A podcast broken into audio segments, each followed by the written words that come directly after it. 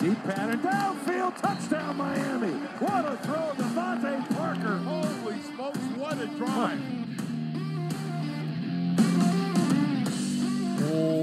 What is up, Dolph fans, and welcome to the Drive Time Podcast, part of the Miami Dolphins official podcast network covering your team, your Miami Dolphins.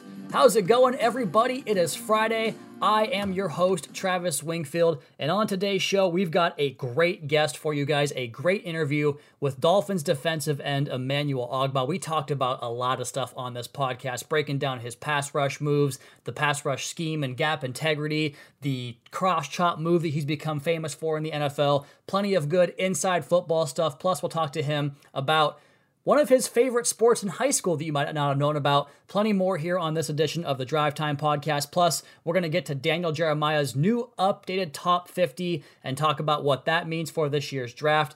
All of that and more on this Friday, February the 26th edition of the Drive Time Podcast. That's another Miami Dolphins.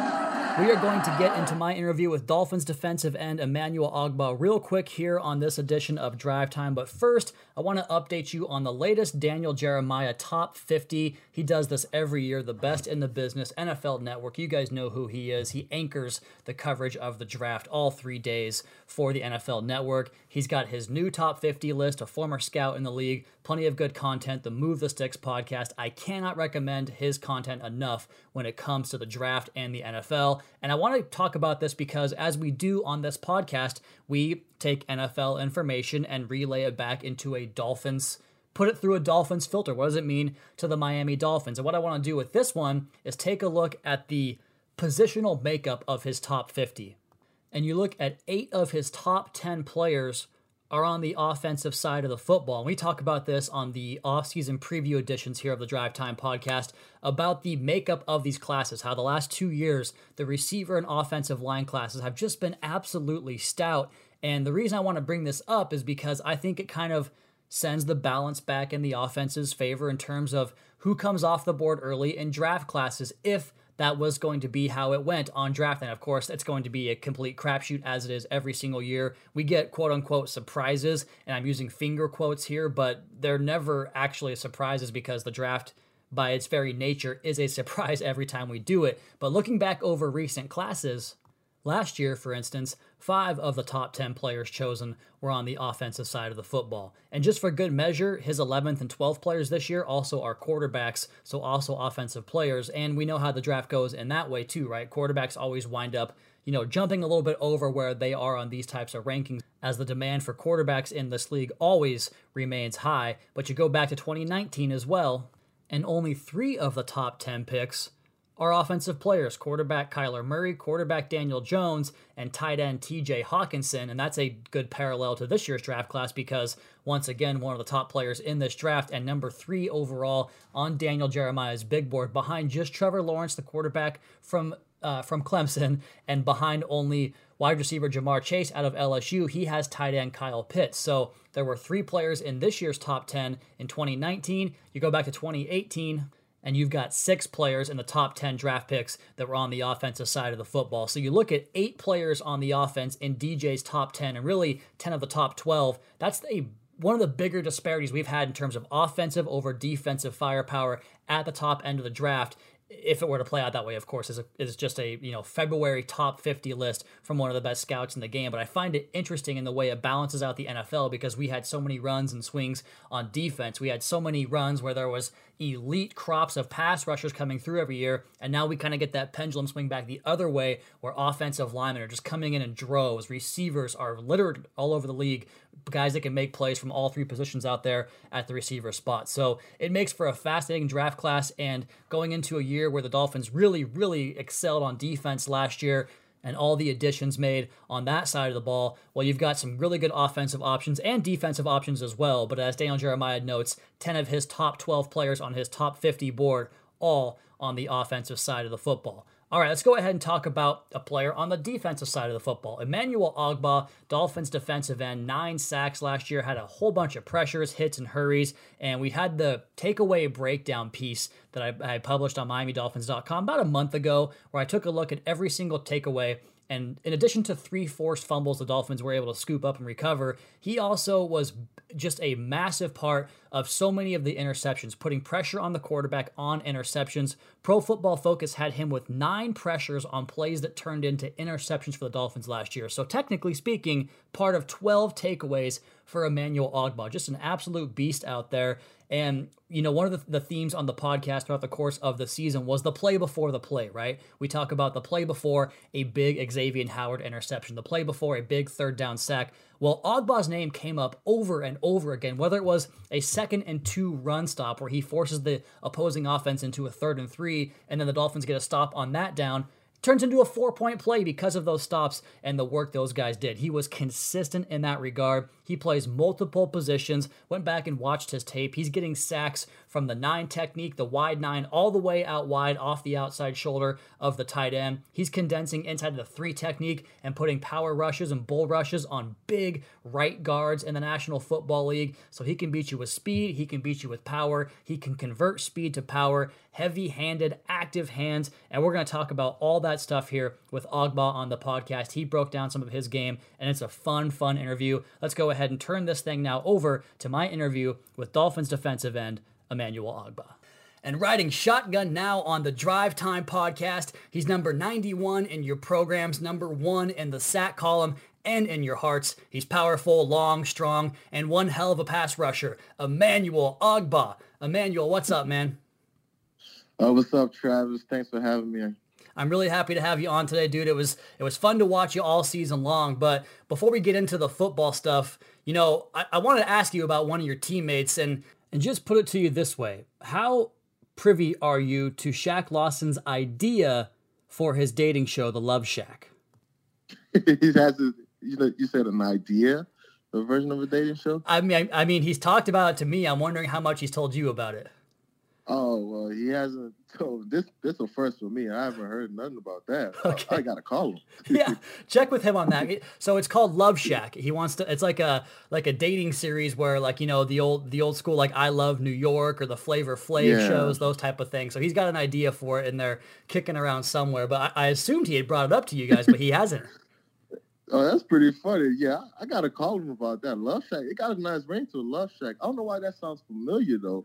But yeah, Love Shack, I got to call him and ask him about this, dating. Dude, he's the best. Like we did a podcast with him back during the season, and he was just, what you see is what you get, right? Just laughing and chucking it up the whole time. Oh yeah, he definitely makes the room go, definitely brings him and Christian, they both bring, smiles to the room and bring the comedy to the room. Tons of energy there with those two guys. And you mentioned you're going to call him and ask him about it. So do you guys, is there some communication, some hanging out, some working out going on between that defensive line group in the offseason? You guys getting together? Well, not yet because, everybody wants their time off. We had a long season. So kind of everybody's to themselves right now, but as we get closer, then guys will start coming together, doing workouts and stuff as the offseason comes to an end. So that's something I wanted to ask you about and get into here was, like, when does the clock kind of not strike midnight, but turn over to the next season? Like, obviously you take some time, you decompress, you go to a beach somewhere. I hope, Emmanuel, you had a good vacation. When does like the next season officially begin for you as far as like, all right, I'm going to get back on this program to get my body in this spot. And like, when does it start for you?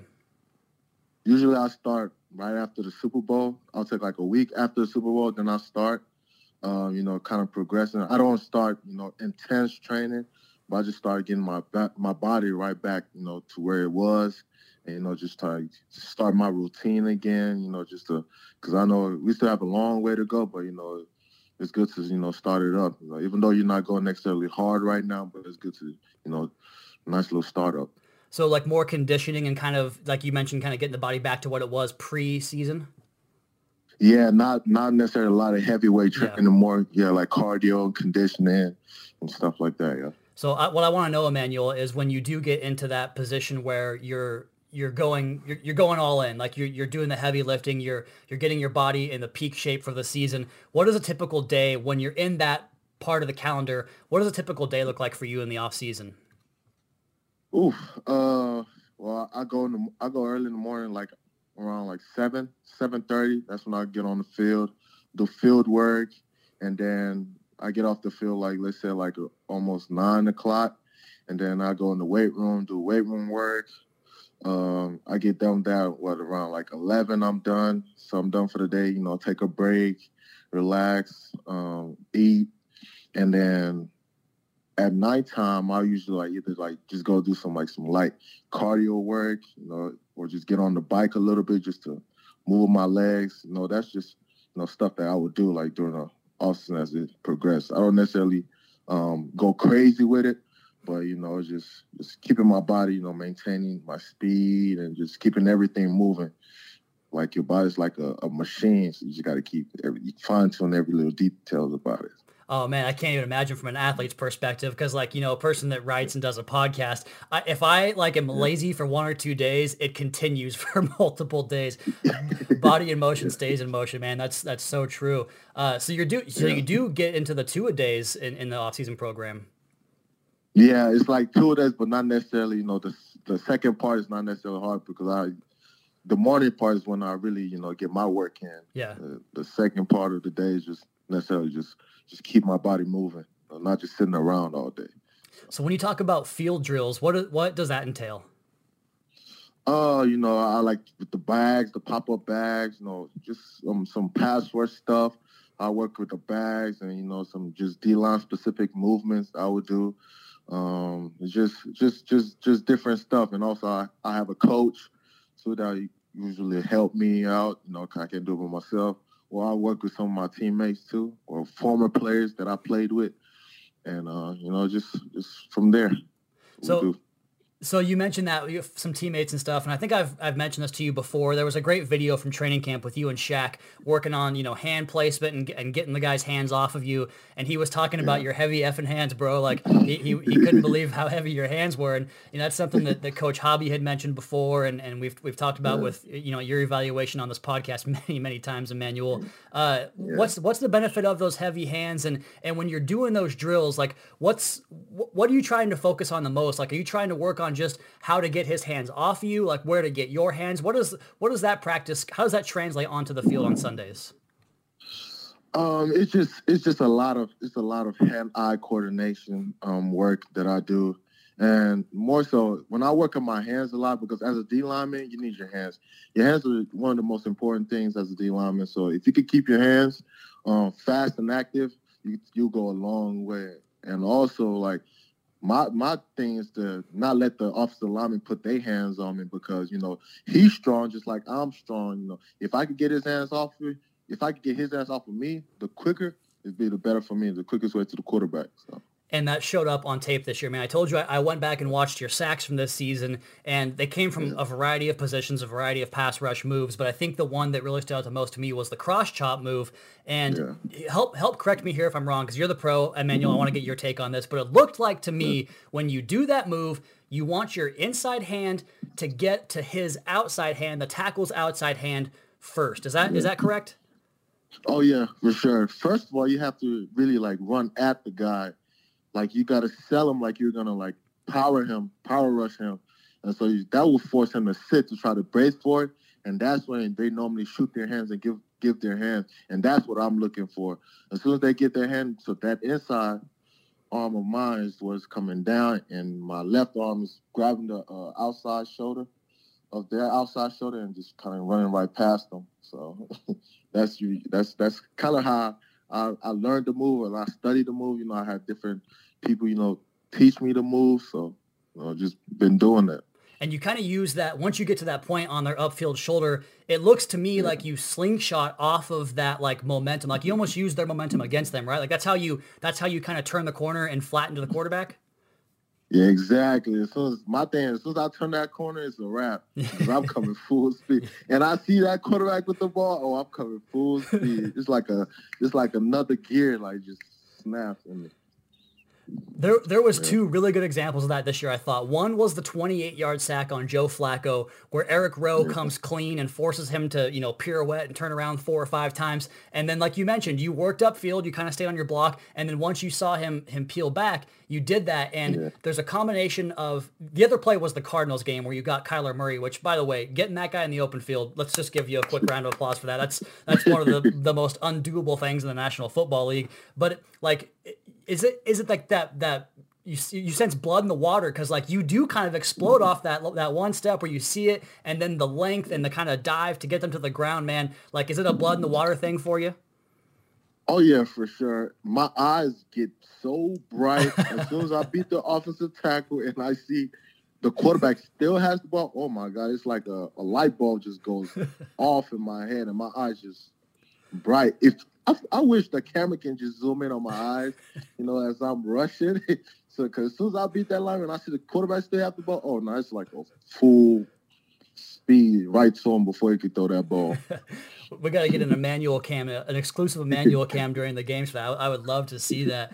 That's good stuff, man, because, you know, I going back and watching those sacks again, like I mentioned, it's consistent in the way you do it, but you go through an entire game, and you mentioned like your eyes get big because you can have, you know, 50 or 60 reps, but you might not get your sack, right? So like when it comes to impacting the game in ways beyond just the box score, how much pride do you take in that? And what can you tell like the casual observer of a football game that says, well, Ogbah didn't have any sacks, but I'm over here saying he had 5 quarterback hits and 2 of those hits led to a pick. Like, What's the overall team identity or team plan for the pass rush to impact the passing game? It starts with everybody, you know. Just because you don't get the sacks don't mean you're not really affecting the quarterback. And that's where a lot of people, you know, fail to see. Just because the numbers aren't there doesn't mean you're affecting it. Like, let's say, like, you get some hurries in the game. Like you said, 5 hurries in the game. Like, that's affecting the quarterback. Like, that's making him throw uncomfortable throws, and that's what you're here to do. You're here to affect the quarterbacks, you know, to just cause trouble with the offense. But yeah, and also the DBs, it works hand in hand, you know. D-line play and corner play work hand in hand. They can hold their receiver and give us time to get back to the quarterback. So, I mean, that's usually how I go about things. That's usually how I play the game. I know it's a team sport, and all the positions work hand in hand, and we make each other better pretty much.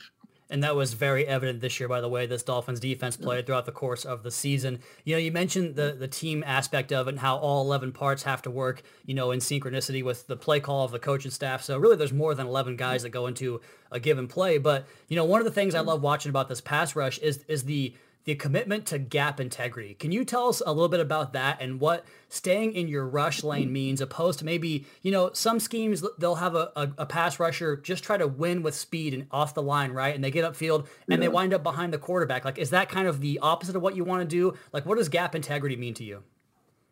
Well, gap integrity means to me, and it's like, you got to trust your brother to stay in this gap and not, you know, once in a while you could take chances if you know you can make that play, but then again you have to like trust your brothers. You have to trust like each of them will stay in their gap, and yeah, I think that's one thing, you know, coaches preach about, and not rushing past the quarterback.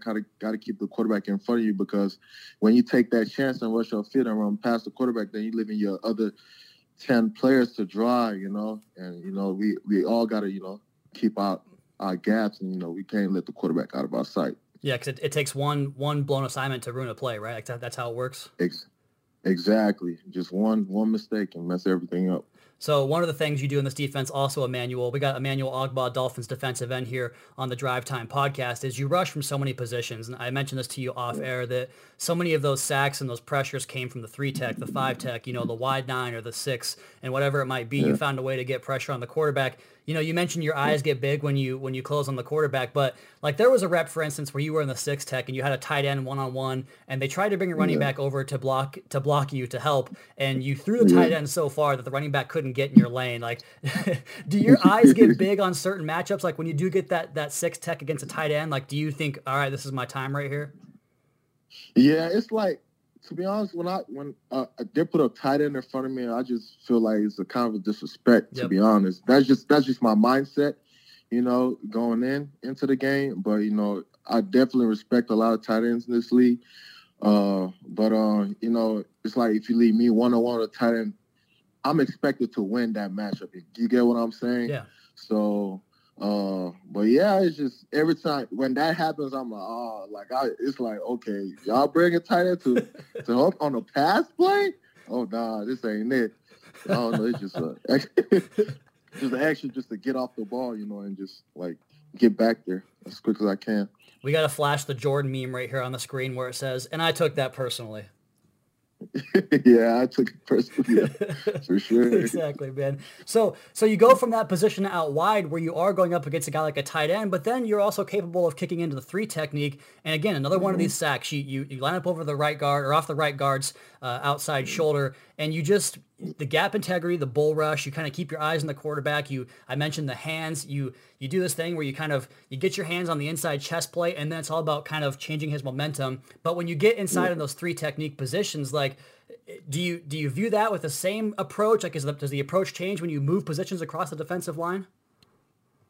I feel like I use more of my speed when I'm in the inside because I'm smaller than the guy I'm going up against. So I use more of my speed, you know, to beat the offensive guard because offensive guard are usually like slower because that's why they play inside more. So I use more of my speed either to get their hands off me as quick as they can or just kind of like run right past them because they can't really handle the speed.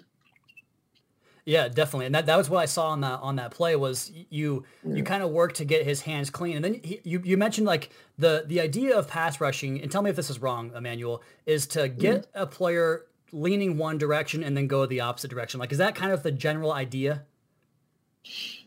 It's a little bit of that for sure. You have to get them off balance. If you get them off balance, they're beat for sure. Because you can't block. In this league, you can't block somebody just with one hand. Yeah, it's kind of impossible to do that.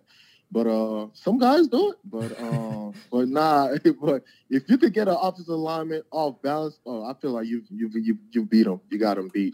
Yeah, pretty much. There was a rep, man. It was against the Jets where the guy that was blocking you, I don't know who it was, or I think he was a right tackle, but he winds up with his hands at his side because you had chopped him, and then his helmet is in your chest. And I'm thinking, oh boy, Emmanuel's got him right where he wants him right here, over his skis, no hands play. So it's, like I said, man, it's a lot of fun to watch your tape. Want to ask you a couple more questions here. We talked a little bit about, you know, the gap integrity and being there for your brothers. What's it like? What was it like for the first year for you playing under Coach Flores in this defense with he and Josh Boyer and just kind of the general culture that you've observed here from the Dolphins in year one? It was different. You know, first of all, you know, leaving Kansas City and coming here. I left Kansas City because, you know, they're known as winners, you know. So I came over here, you know, just expect to bring that winning tradition with me. And, you know, Flo instilled in us, you know, this is a brotherhood, it's a family. And we all rise for each other, and we all make each other better. And he thrives on competition, so that's why he brings competition. But I liked how things were going this year. You know, we were going through a pandemic, and we were still, you know, able to be close to each other. And that's one thing I liked about this team. We kept that brotherhood and that circle tight, and that has a lot to do with us winning a lot of games too that we did this year. That it shows up in the biggest way possible, man. I think that was one of the reasons why Dolphins fans really kind of gravitated towards this year's team more than maybe some in the past, because you guys just had so much fun playing together, and it showed when we saw you guys on Sundays. I want to ask you this question here, Emmanuel. Maybe this is tough for you to think about, but did you have a favorite part, like one moment that really stands out to you, whether it was, you know, goofing around in the locker room or maybe it was on the team plane or, you know, after a victory? Did you have a favorite moment from year one as a Dolphin? I'll say that Oakland game, yo. Yeah. That Oakland game, I would say that was my favorite moment because, to be honest with you, like, I knew it wasn't over, but, you know, in the back of your mind, you're like, dang, like, we should have had this game type shit. But I knew it wasn't over. But, you know, I'll say when Fitz threw that pass, and, you know, and Matt caught it, oh boy! I was sitting. I was. Oh my gosh! Did this just really happen? So I said that was pretty much an amazing moment. And then Jason kicked that game-winning field goal, which I turned my head. I couldn't even watch it. But yeah, that was. I'll say that game right there is really, you know, was the game I was really excited about as a Dolphin. even though it was like the second to last game. I had a lot of great moments, but I'll say that's the one that, you know, I'll definitely talk about for a very, very, very long time, you know, to kids and all that. Yeah, 19 seconds left. Got to go the entire field. That's just the odds aren't great that you're going to do it, but of course Fitz and Matt Collins made that fantastic play. So we're talking about the season. We got the upcoming season, and you know, Emmanuel, I'm sure you're not wanting to host because you probably are enjoying a little bit of downtime right now. But man, I can't wait for August and training camp to get back here and watch you guys go at it and do this thing again. But what do you got in the meantime, man? Like, what's coming up fun for you from a vacation standpoint? Hanging out, chilling. I know you stay in South Florida, but what's coming up this off season for you? Well, you know, due to COVID, I couldn't really travel anywhere that I kind of wanted. I wanted to leave the country. I wanted to, like, go to a place. I want to go to, like, Mexico. I want to go to Europe, but I really couldn't do that because of COVID.